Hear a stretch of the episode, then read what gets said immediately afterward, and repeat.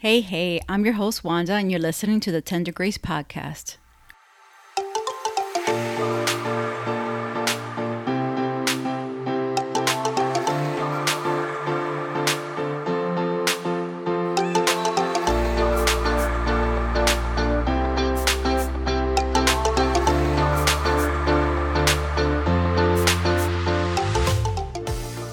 Back to another episode of the Tender Grace Podcast where we have candid conversations about our struggles and sometimes epic failures in our Christian walk, and how God's grace meets us there to lift us up and strengthen us with His power and His truth.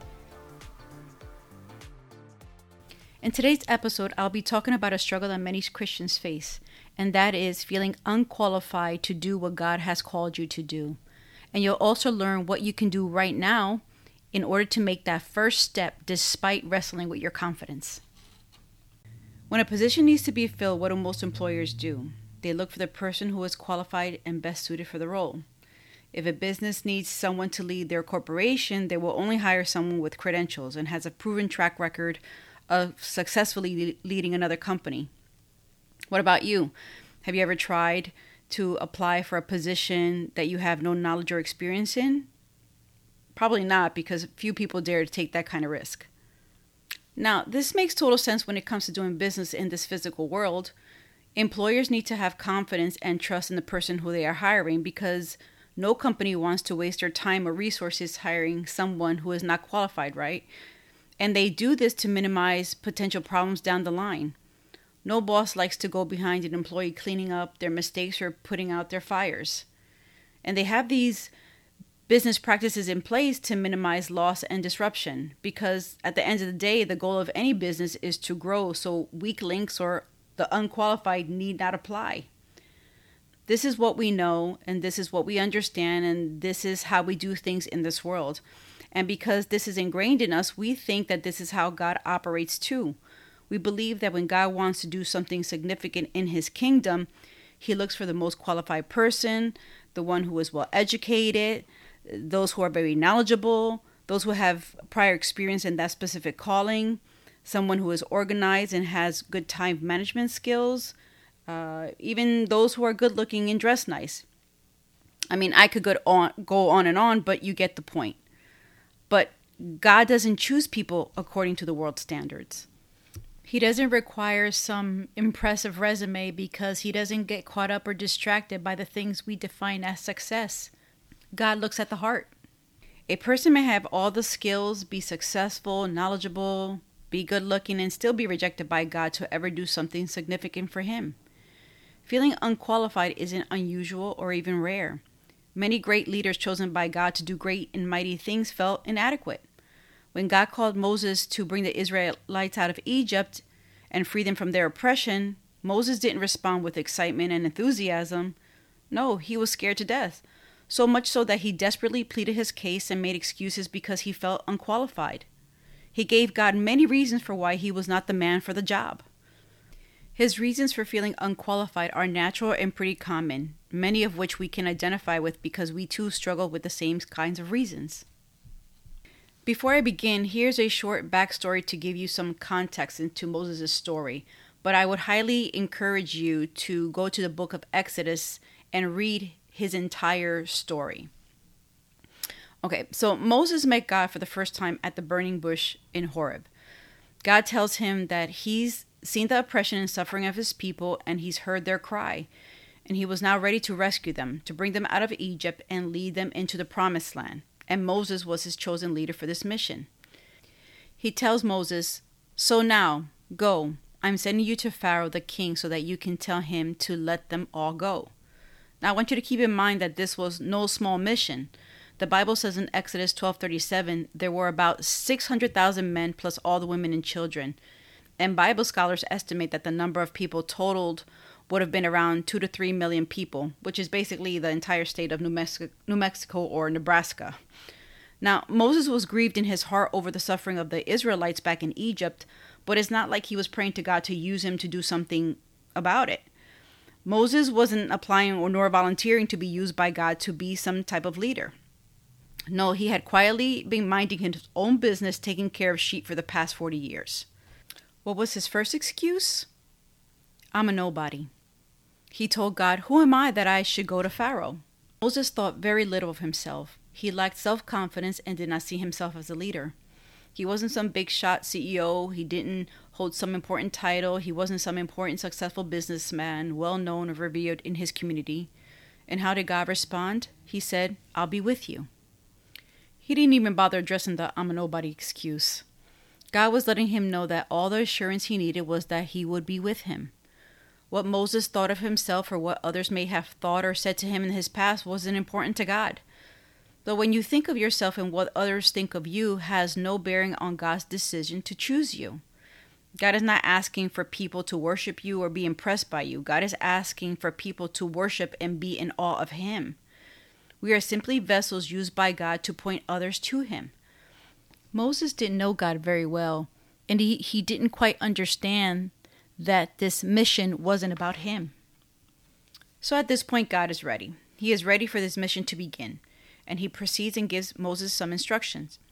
He tells Moses to speak to the elders of Israel to tell them about what he has seen and heard from God and about the call to lead the Israelites out of Egypt, and that he would be the one doing the leading. And how does Moses respond to these instructions? He gives God excuse number two. Moses answered and said, What if they do not believe me or listen to what I say? For they may say, The Lord has not appeared to you. What he is really saying is, I don't have any credibility. I don't have anything to show that will cause them to take me seriously. Moses was worried about his credentials before the Jewish elders, concerned that they wouldn't believe him. I mean, who can blame him? What has Moses been doing for the past 40 years? He was being a shepherd, tending, feeding, and guarding sheep. This time, God does address his concern and helps to build up his confidence by equipping him to perform miraculous signs. The Bible says that he gave Moses three signs to convince the elders that he was, in fact, God's chosen leader. And do you know what happened with the elders? They believed him just as God said they would. In those times, Jews required a sign. But these signs weren't really needed to convince the elders God had already worked in their hearts to accept this message from Moses. It says in Exodus 3:18, "The elders of Israel will accept your message." God had promised Moses that it would all work out, promised to go with him, empowered him to perform his first signs and wonder. But that still wasn't enough. Moses still still could not get past his feelings of inadequacy. This blinded him from seeing the bigger picture. Moses is starting to now get desperate and is probably thinking to himself, This is unbelievable. I've given him two good excuses. I'm a nobody with no prior experience, and God is still saying go. Now, enter excuse number three I'm not a good speaker. It says in Exodus 4:10, Then Moses told the Lord, Please, Lord, please, I'm not eloquent. I was never in the past, nor am I now since you spoke to your servant. In fact, I talk too slowly and I have a speech impediment. And how does God respond to this excuse? We can find it in the next verse, verse 11. It says, Who makes people able to speak, or makes them deaf, or unable to speak? Who gives them sight, or makes them blind? Don't you know that I am the one who does these things? In other words, God was like, do you think that I don't know that you what you can and can't do? Do you think that I am now finding out that you stutter? Any disability that you have is because I made you this way. You are not telling me anything I don't already know. He didn't give Moses a moment to ponder and meditate on these rhetorical questions. Quickly and firmly, these words follow. He says to Moses, Now go. I will help you speak and I will teach you what to say. Here is God once again reassuring him, I will be with you. Moses didn't have any faith in God's choice, but God did. God was sure. When it comes to the natural world and the way that we operate, it's unlikely that anyone will want to continue to move forward with someone like Moses, even if he came highly recommended. Here's a guy who is trying very hard to make a case for why he shouldn't be hired for the job. See, but the thing is that God still chose to move forward with him. God wasn't fazed by Moses' reasons for feeling unqualified. He stood firm in his decision to choose Moses for the job. Do you know why? Because the call over our lives is not about us or our inadequacies. It's not even about our strength and our abilities. Because what we tend to forget is that our gifts, talents, and our abilities come from God Himself. There are people out there who are, who are musically gifted, who are wonderful public speakers, who are good writers. And you have that or they have that because it's the way that God made them. They didn't inherit them that from their mom or their dad. They didn't their parents didn't pass along some artistic gene, some musical gene or some writing gene. And the same works in reverse. If you're not good at writing or public speaking or anything else, it was still God's doing. He uses everything that we have and don't have for his glory. So, what the Lord is saying to you is that you may not live up to the world's standards. Perhaps you feel like you're not able to do a good job because someone in the past or in the present told you that you will never amount to anything or that you will never be good enough. But He says to you, I still choose you. I want you to represent me. And so at this point, it would be awesome to say that finally Moses was like, Okay, God, I hear you. Send me, I will go. No, he still had no confidence even though God had already reassured him multiple times with the promise that he would be with him. At this point, I'm thinking to myself, surely Moses has got to know by now that he is trying God's patience. But yet he makes one last ditch effort to escape the call over his life. The Bible says that Moses begged God and said, Lord, please send someone else to do it. But still, the Lord remains firm. And do you know what else the Bible says? It says that the Lord became angry with him. And in his anger, he appoints Aaron, Moses' brother, to be the one who will speak to Pharaoh. He tells Moses, I will be with you both as you speak, and I will instruct you both in what to do. So finally, Moses gave in and went. Know this that wrestling with your confidence and feeling unqualified is neither unusual or rare. Moses is just one example, but there are more. When the Lord appeared to Gideon, he said, The Lord is with you, mighty warrior. Go with the strength you have and rescue the Israelites from the Midianites. I am sending you. And what was Gideon's response? But Lord, how can I rescue Israel? My clan is the weakest in the tribe of Manasseh, and I am the least important member of my family. The other one is Jeremiah. He was called to be a prophet to the nations. And you know what Jeremiah's response was? I'm not a good speaker, Lord, and I am too young. And then we have King David. David may not have felt unqualified, but other people felt that way towards him. The prophet Samuel was sent by God to Jesse of Bethlehem to anoint the next king because the new king would be among the sons of Jesse. Unfortunately, Samuel made the mistake of thinking that Eliab, the oldest son, was the one God had chosen, and all because Eliab was he's tall, handsome, and had the appearance of a leader. Basically, he looked the part. And David, being the youngest of the eight brothers, wasn't even considered. But that didn't matter to God. He said to Samuel, I have refused him. We read in 1 Samuel 6:17 that the Lord said to Samuel, "Do not look at his appearance or at his physical stature, because I have refused him. For the Lord does not see as man sees, for man looks at the outward appearance, but the Lord looks at the heart." God knew Eliab's heart, and he didn't have the heart that God desired for this specific vision. It doesn't mean that he or the other brothers were bad people. It simply meant that they weren't God's first choice. You see, the call over our lives must be spiritually discerned and can't be judged with the human mind or with our physical eyes. And it shouldn't be taken lightly either. It's not like a job that we interview for and then later quit when we get tired or when some, some other position doing something else with better terms and conditions shows up. Our calling is kingdom work. It's a spiritual assignment that requires faith, trust, obedience, and dependence on God because the one that God calls, He equips.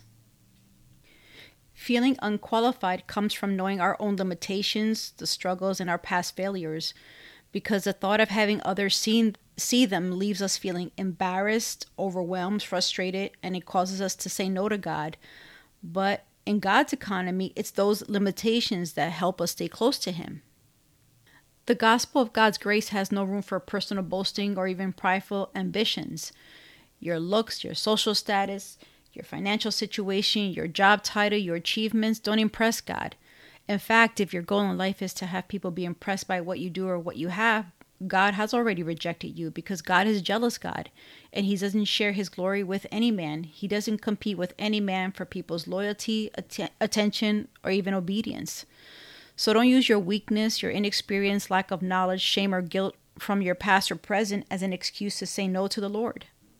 So, how do you move forward in faith? I'm going to give you three steps that you can start doing right now to help you take the next step.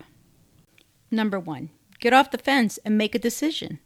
You can't take a step forward if you're sitting on the fence of indecision. Stop trying to come up with reasons that make sense to you for why God has called you to do what He's called you to do. No one that God calls is sent to do things alone. If He calls you, it's because he going, He's going to equip you. Remember, it's the Lord's mission, and He goes with you to ensure it gets completed according to His will. See, your boss may send you out to do a project, and while you're getting some instructions and guidance, he's certainly not going to go with you to hold your hand. You're going to be expected to go alone, call him or her if there are any issues, and then report what the end result was. But God goes with you to guide you, teach you, and course correct you when you make a mistake. He is the one that moves the mountain so that you are able to get to the other side. The Lord wants to begin training you, leading you, and using you and you're not letting Him because you're too consumed with doubt, fear, and insecurity. God knows us better than we know ourselves and sees more than we can see, so it's necessary that we trust, obey, and step forward in our doubt anyway. It's okay. It's totally okay to move forward feeling unqualified, scared, and unsure. God can work with fear and insecurities. He can't work with indecision because He's not going to force on you something that you're not willing to commit to. Romans 11:33 says, "Who can measure the wealth and wisdom and knowledge of God? Who can understand his decisions or explain what he does?" What this means is our human minds don't have the capacity to understand the wisdom of God or understand why he decides what he does. God is God, period. And the mere fact that you're sitting on the fence feeling unsure and insecure is a pretty good sign that He's in fact calling you to do that thing that's been on your heart and mind. Your spirit is willing, but you've allowed your emotions to keep you from moving forward month after month, year after year. And here's step number two use what you have and is in front of you right now. Begin with what's within your reach. You don't have to have every detail figured out right now. When God first called Moses, he didn't give him all the details of the entire mission. He was given just enough information and instructions to get started. The rest would unfold as Moses obeyed and moved forward. God is not going to reveal the entire mission with all the ups and downs that you're going to be required to navigate. Bring to God what you have, not your complaints about what you don't have.